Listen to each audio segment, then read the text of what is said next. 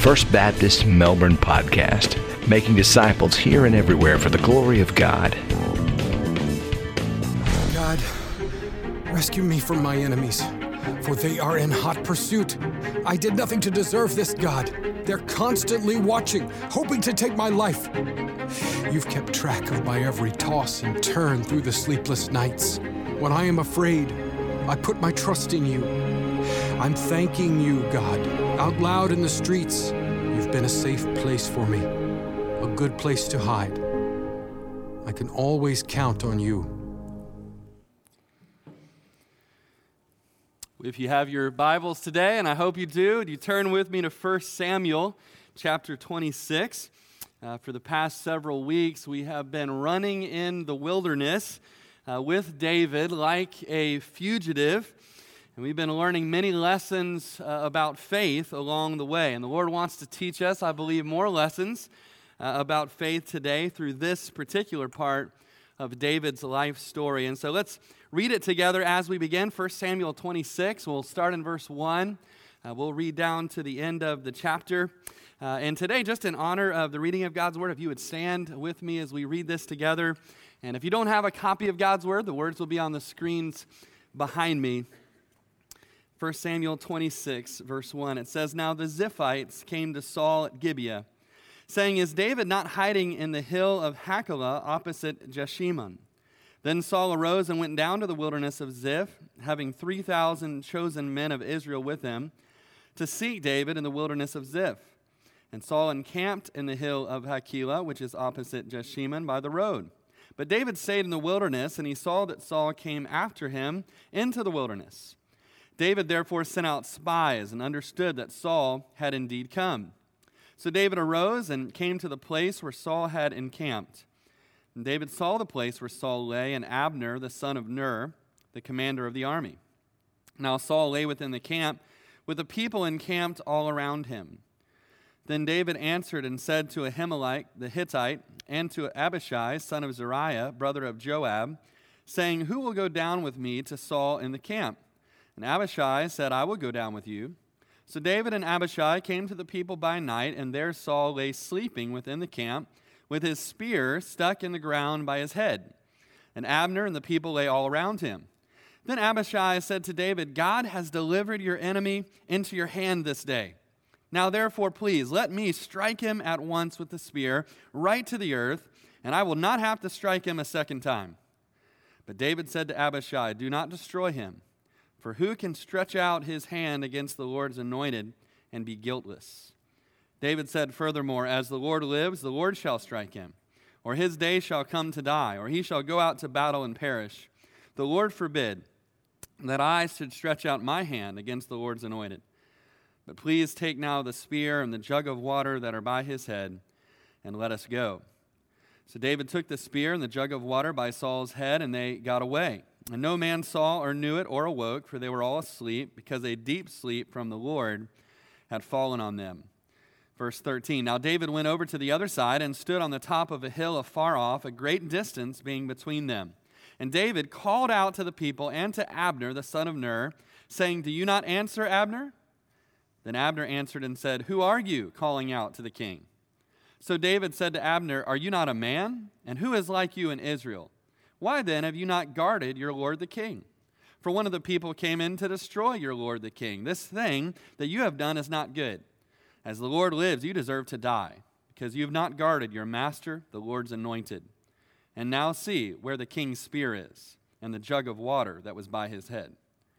Then Saul knew David's voice and said, Is that your voice, my son David?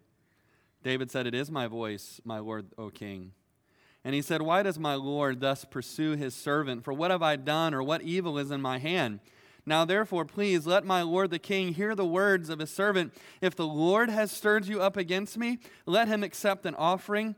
But if it is the children of men, may they be cursed before the Lord. For they have driven me out this day from sharing in the inheritance of the Lord, saying, Go serve other gods. So now do not let my blood fall to the earth before the face of the Lord. For the king of Israel has come out to seek a flea, as when one hunts a partridge in the mountains. Then Saul said, I have sinned. Return, my son David, for I will harm you no more, because my life was precious in your eyes this day. Indeed, I have played the fool and erred exceedingly. And David answered and said, Here is the king's spear. Let one of the young men come over and get it. And may the Lord repay every man for his righteousness and his faithfulness. For the Lord delivered you into my hand today, but I would not stretch out my hand against the Lord's anointed.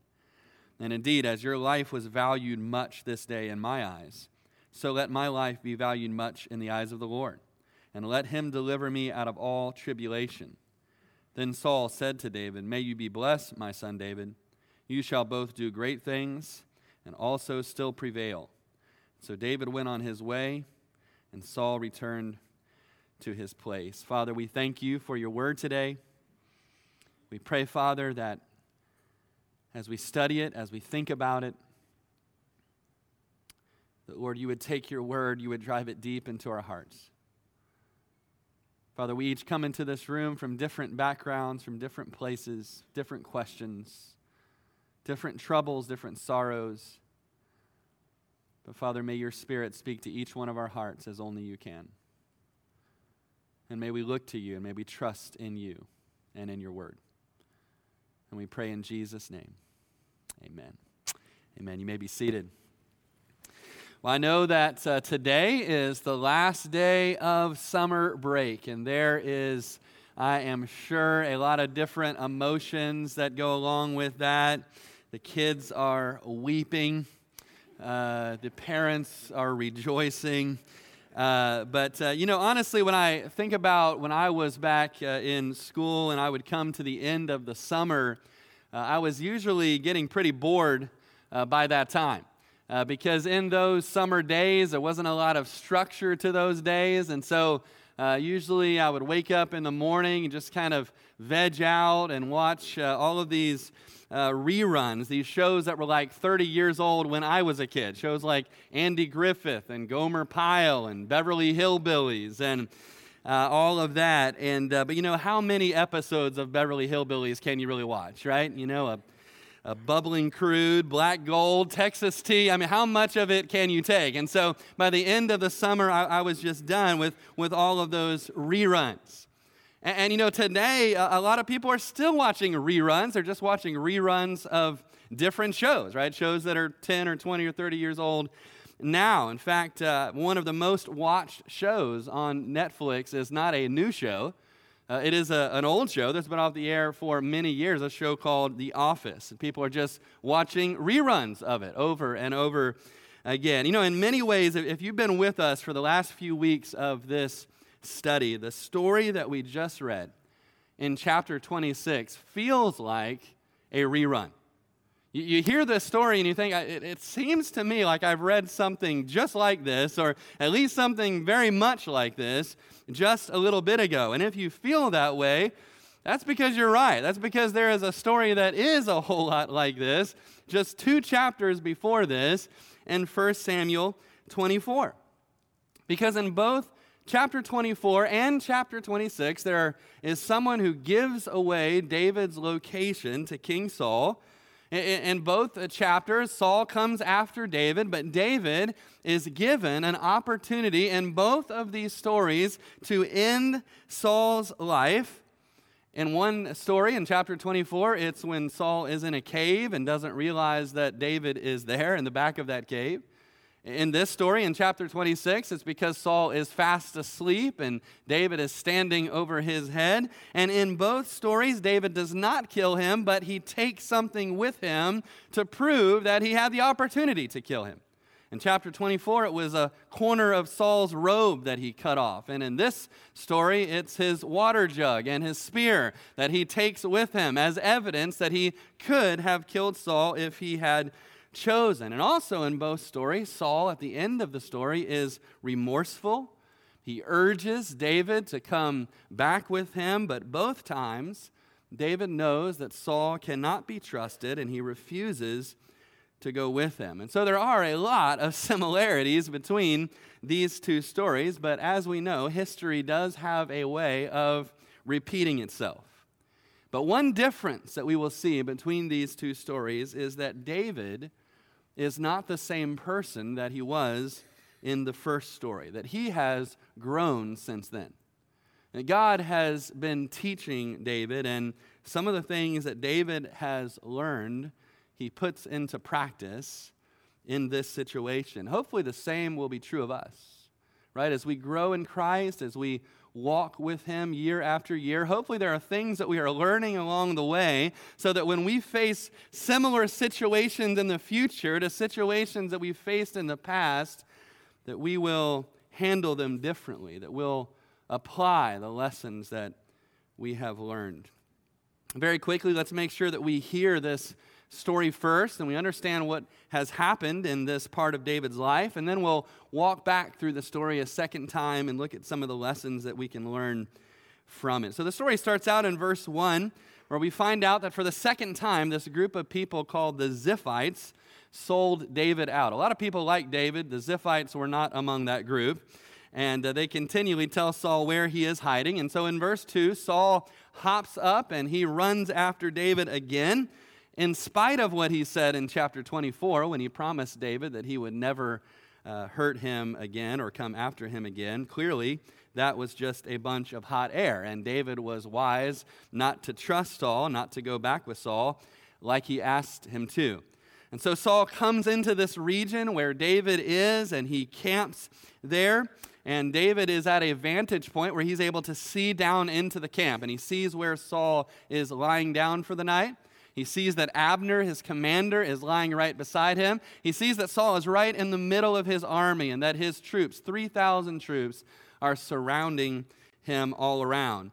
Uh, you know, by the way, I'm sure that Saul thought that he was pretty safe that night when he lay down right in the middle of that camp. But as it turns out, he wasn't safe at all. You know, the same principle applies to us today. If we are living the way that Saul was living, if we are running from the Lord, if we are not living in accordance with the Word of God, if we're living contrary to the way that God has called us to live, we may think that we're in a safe place. But we're in a very, very unsafe place, and we're not in the center of God's will for our life. David decides that he's going to sneak into Saul's camp that night. And so in verse 6, he asks some of his best warriors if one of them would go with him. And Abishai, who is actually David's nephew, the son of his sister, is up for the challenge. He probably thought that they were going in on a little two man uh, secret assassination hit job, but as it turns out, that was not the case. But he agrees to go. And so you can just picture them in your mind as they sneak down into this camp, as they stealthily walk past uh, a couple thousand soldiers and make their way to the very middle of the camp. And there they are, standing over the sleeping body of King Saul. And King Saul's spear, which throughout Saul's story is always very close at hand, is stuck there in the ground right by his head, presumably for his protection, should he need to use it at some point in the night. But Abishai has a different purpose in mind for Saul's spear, and he asked David if he could borrow it real quick.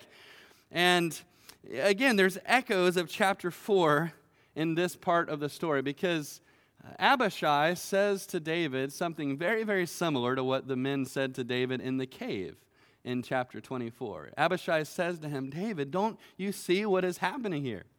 God has delivered your enemy into your hand. Here he is, the man who has been hunting you down, the man who has been trying to kill you. Here he is. He's fast asleep. His spear is right there. Let's finish this.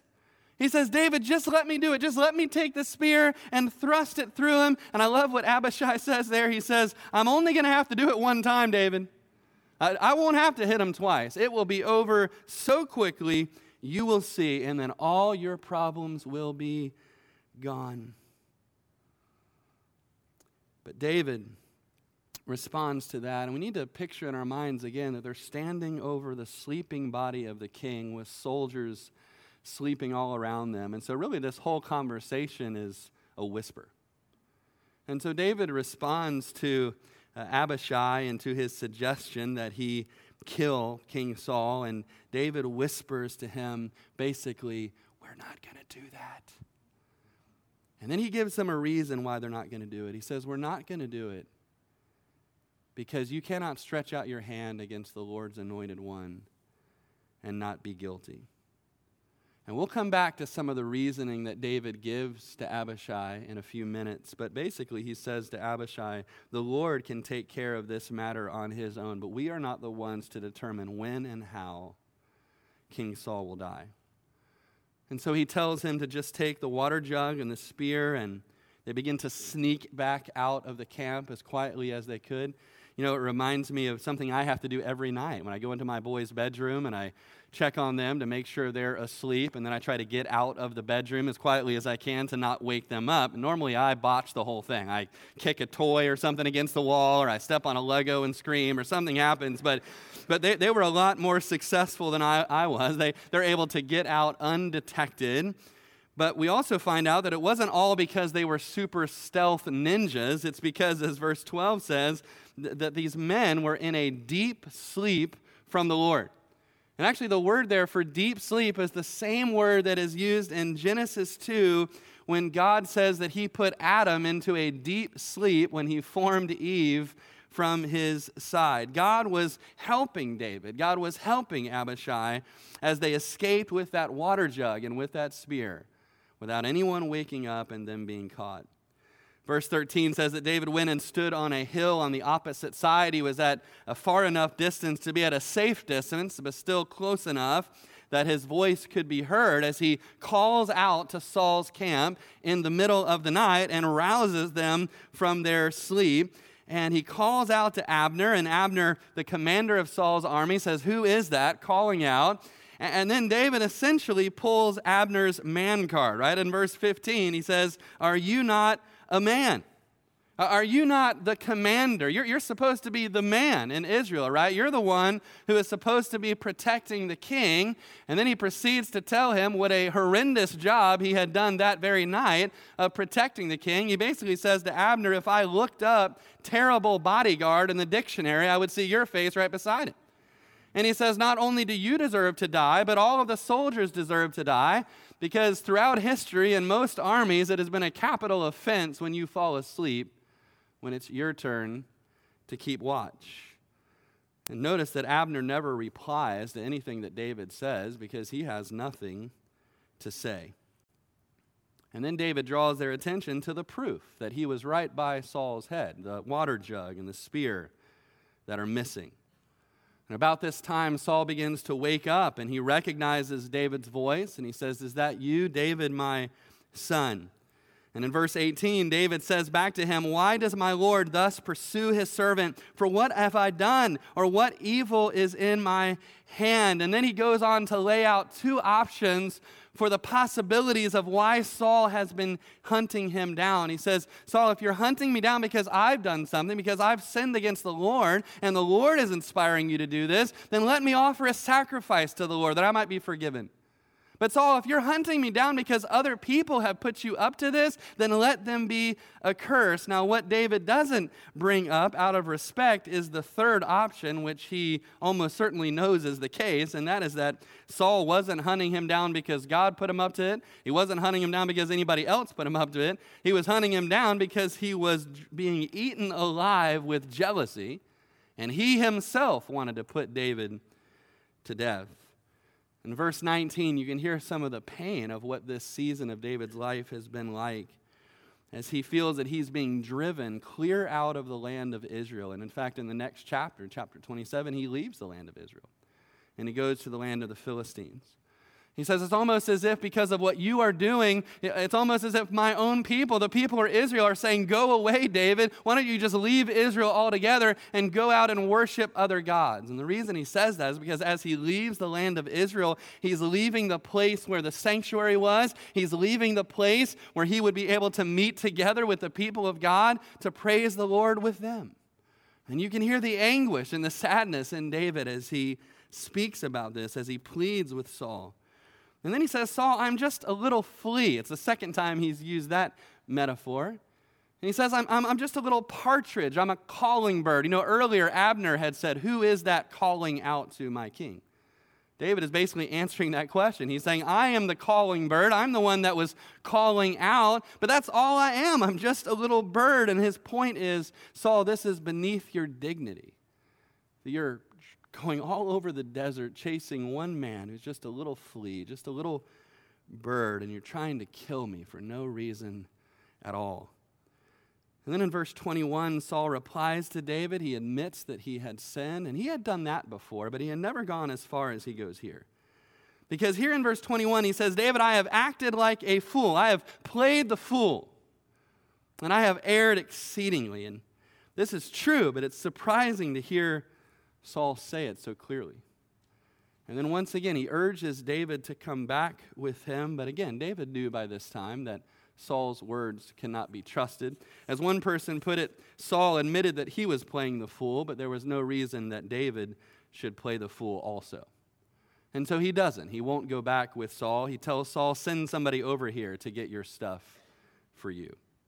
And then in verses 23 and 24, David makes it clear that he isn't trusting in Saul at all. He's trusting in the Lord. He's trusting in the fact that because he had valued Saul's life, that God would value his life and that God would protect him and that God would deliver him out of all of his troubles. And then in verse 25, in a rare moment of clarity, even Saul acknowledges the truth that God will do just that for David. Look at verse 25. Saul said to David, May you be blessed, my son David. You shall both do great things and still prevail.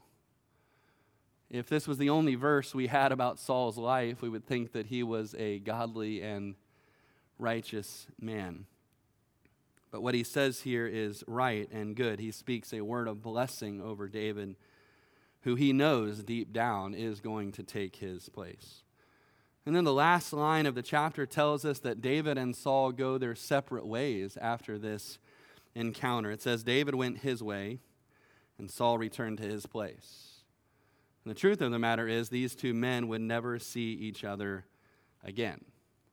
Saul goes his way, inching closer and closer to his death at the end of this book. And David goes his way, and the Lord goes with him and takes him closer and closer to the throne. And we said earlier that while this story is very similar to the story in chapter 24, that one of the things that is different is David himself.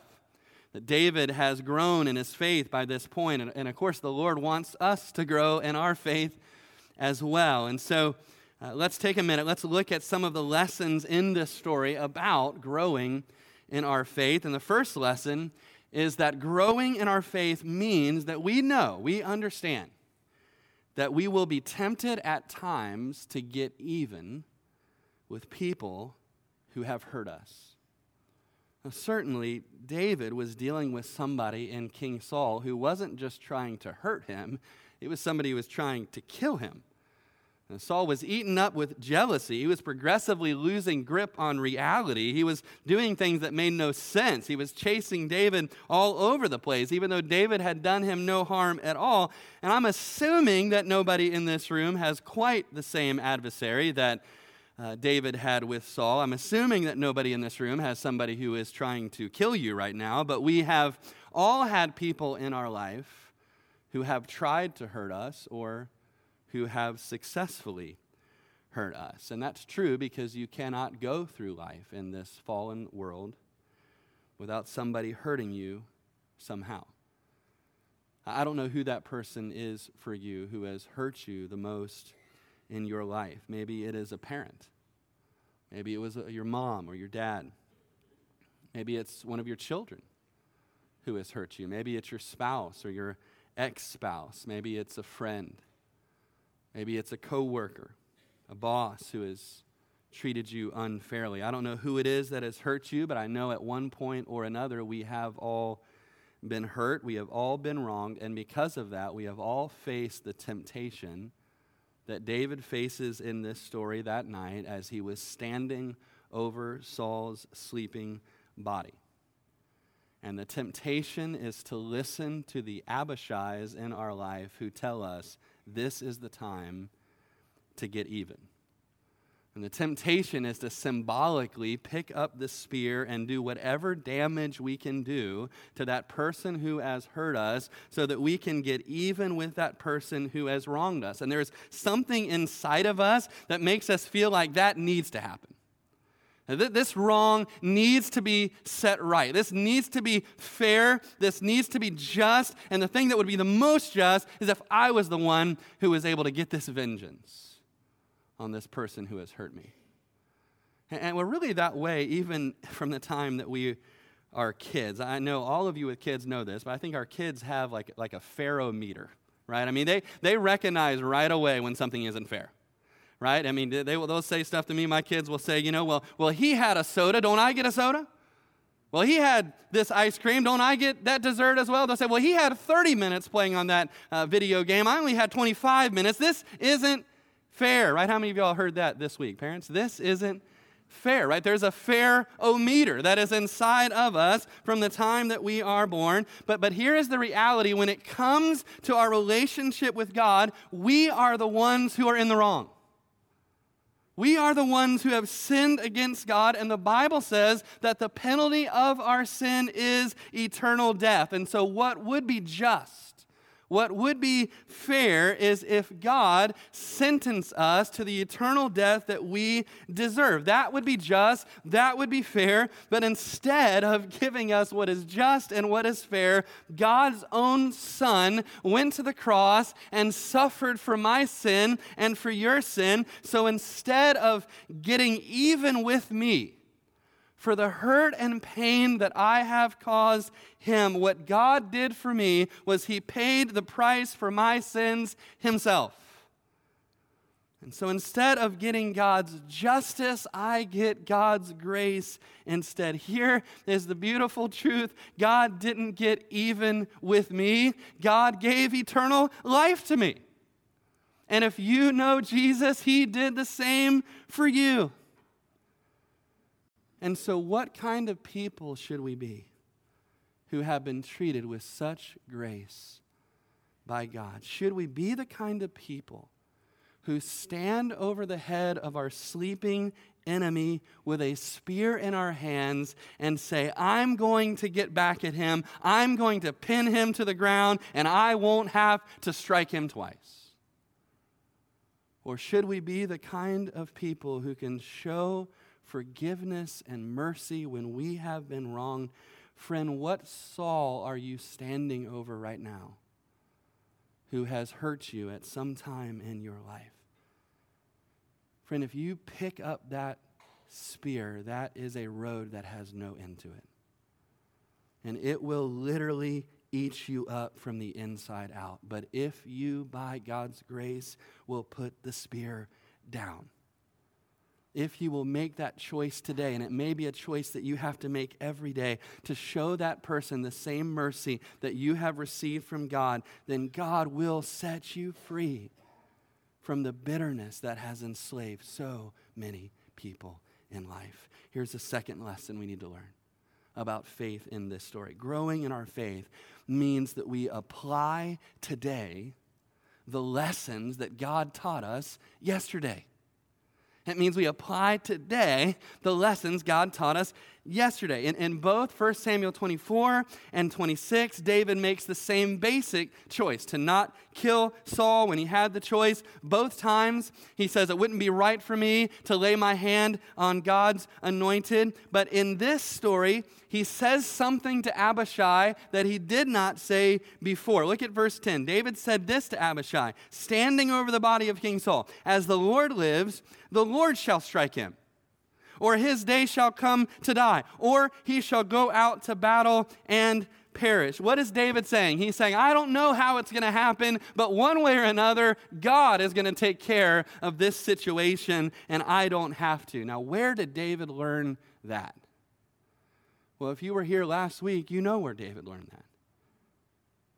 He learned that when he was so upset with this rich guy named Nabal who wouldn't give him and his men any food that he saddled up his horses with 400 of his men and he rode off into battle because he wanted to kill Nabal that night and all the other men in his household except for a godly woman named Abigail who stopped him in his tracks and said, David, please don't do this. God will take care of Nabal for you. He's just a fool, and God can deal with him. You don't take his blood on your hands. And David, thankfully, listened to that and turned around and went back home. And God did take care of it. God struck Nabal down. And he died 10 days later. And that was a lesson that David did not forget he learned that lesson in chapter 25 and he applied it to this situation with Saul that night in the camp. And that's how it should be with all of us as we grow in our faith. When God teaches us something, we should remember it and we should apply it. And so, friend, what are some of the lessons in your life that God has already taught you that have application to what you're going through in your life right now? What are some of the things He has shown you? Has He already taught you that He will always provide for you? Then why do you doubt His provision today? Has he already taught you that he loves you no matter what? Then why do you doubt that he loves you today? Has he already taught you that he is always there, that he is always present? Then why do you think that he has abandoned you today? Has he already taught you that his word is true, that his way is best? Then why do you think that his way is not best right now? Has he already taught you that he is always at work in your life, even when you don't understand his plan? Then why do you think he doesn't have a plan right now? For what you're going through in your life. Church, let's not forget the lessons that God has already taught us. Let's be like David. Let's apply them today in this situation that we find ourselves in. Let's, let's apply right now the lessons that God taught us yesterday. Here's another thing that growing in our faith means it means we don't try to dictate to God how he accomplishes his purposes. David is careful not to do that. Look again at verse 10. I think this is the key verse in this chapter. And notice the way David speaks. David said, As the Lord lives, the Lord shall strike him, or his day shall come to die, or he shall go out to battle and perish. Again, he's making the case to Abishai, who wants to kill him right then and there, that we shouldn't do that, that they don't have to do that, because God is fully capable of handling that situation. And, and, and David realized a couple of things, I think. He realized God has already promised me that I'm going to be king. The way Saul is behaving is ungodly, it is unrighteous, and God sees that, and God will make a way in His timing and in His way for me to become king, so I do not have to deal with this situation. And then David lets his sanctified imagination run a little bit, imagining the different ways that God could possibly take care of the problem with Saul. He says, Abishai, you never know. God might just strike him down one day, just like he did with Nabal.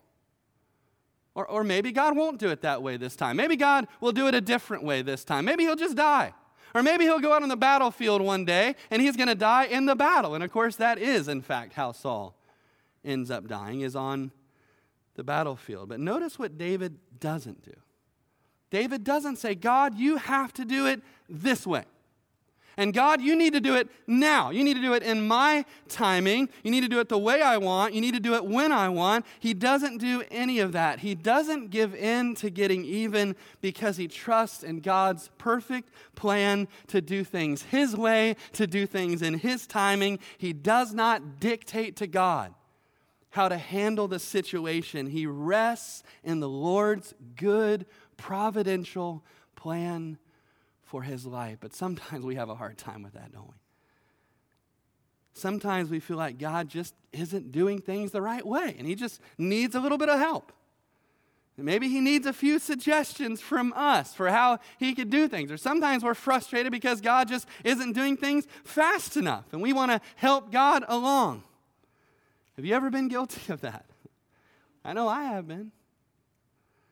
I remember when I was in my early uh, 20s and I was in seminary, there were two things that I uh, was praying for more than anything else. I was praying for a godly wife, and I was praying for a, a ministry position where I could serve the Lord in a church. And, and in my plan, those things were going to happen like right out of college. I was going to meet this woman of my dreams my senior year of college. I was going to be married at 23. I had written that down. That's when it was going to happen. Uh, the Lord was going to open up a, a, ministry opportunity for me. First year at seminary, there was just going to be this golden opportunity right there. And, And yet, year after year after year went by, and none of those things were happening. When I got up to seminary, I ended up getting a job at a fabric store. I wish I could say it was a more manly occupation, but something like working at a rock climbing gym or something like that. But actually, my future wife was working at the rock climbing gym. I was working at the fabric store at the time. And during those first few years at seminary, I met with a few different pastors about some opportunities to go on staff at different churches. As I prayed about them, I didn't feel like any of them was from the Lord. And so after three years of seminary, I came to the end of that first seminary degree and I was frustrated. I had no ministry position, I had no wife. It didn't seem like the Lord was doing anything the way I wanted, He wasn't doing anything when I wanted it. of course, the Lord has a plan all along, and it was far better than my plan.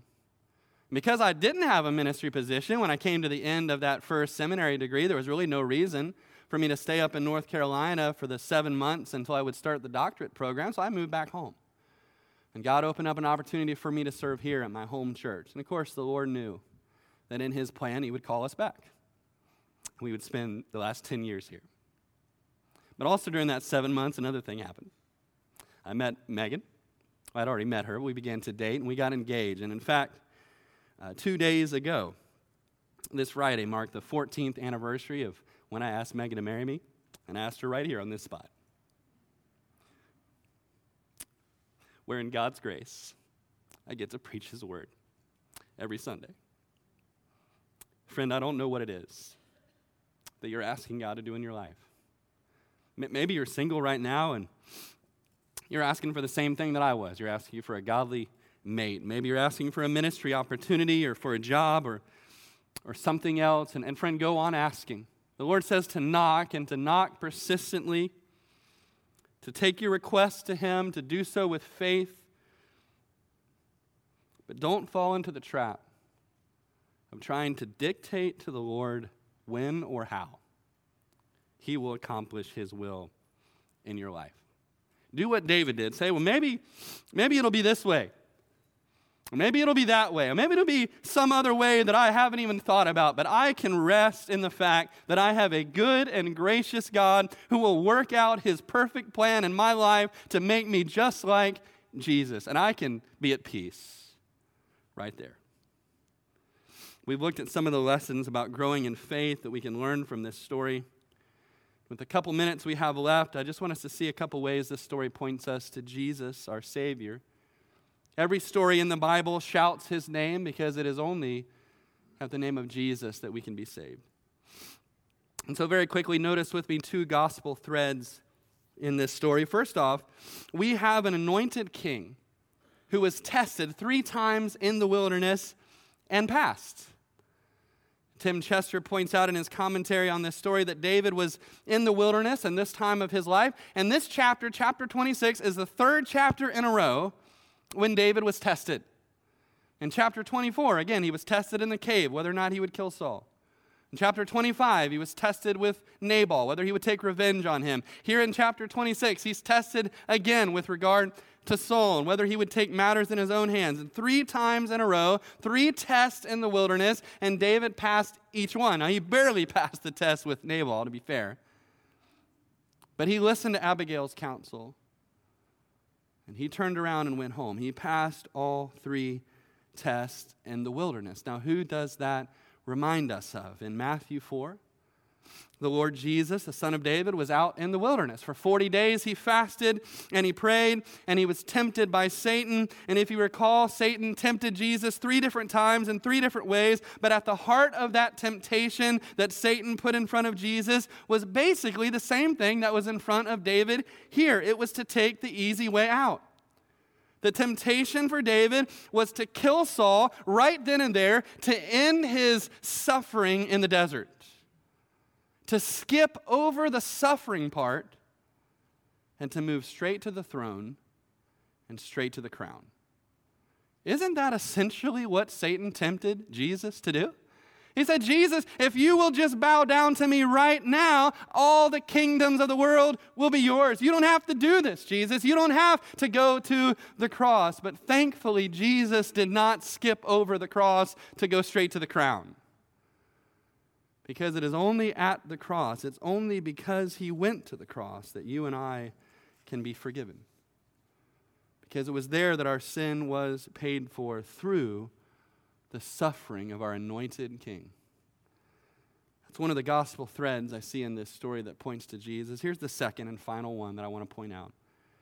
It's true what David said to Saul in verse 23 The Lord will repay everyone according to their righteousness. Now, when David says that to Saul, what he means is Saul, you're going to reap what you sow. You're, you're going to get what is coming to you. The Lord repays everyone according to their righteousness. He's going to repay you for your unrighteousness, and He's going to repay me for my righteousness because the Lord is just. But the words that David uses there are true all the time for how our just God works. Because God is just, at the judgment day, He will repay everyone according to their righteousness. But you know what the problem is with that? Here, here's the problem we, we don't have any. He, he's going to pay everyone back on Judgment Day for their righteousness, but we don't have any righteousness. In fact, in Isaiah 64, it says this it says that we are all like an unclean thing, that all of our righteousness is like filthy rags. In other words, the very best things that we do are filthiness before God. That because we are sinners, even the best things that we do are stained with sin. In other words, we don't have any righteousness at all to bring to the table, and that is a problem. Because if God is going to judge us all according to our righteousness and we don't have any righteousness, then God is going to give us what we deserve on that day, and what we deserve is His judgment. What we deserve is to be separated from Him forever and ever. But by His grace and by His mercy, God has given a solution to our greatest problem in life. Yes, we don't have any righteousness, but here is the solution Jesus is our righteousness.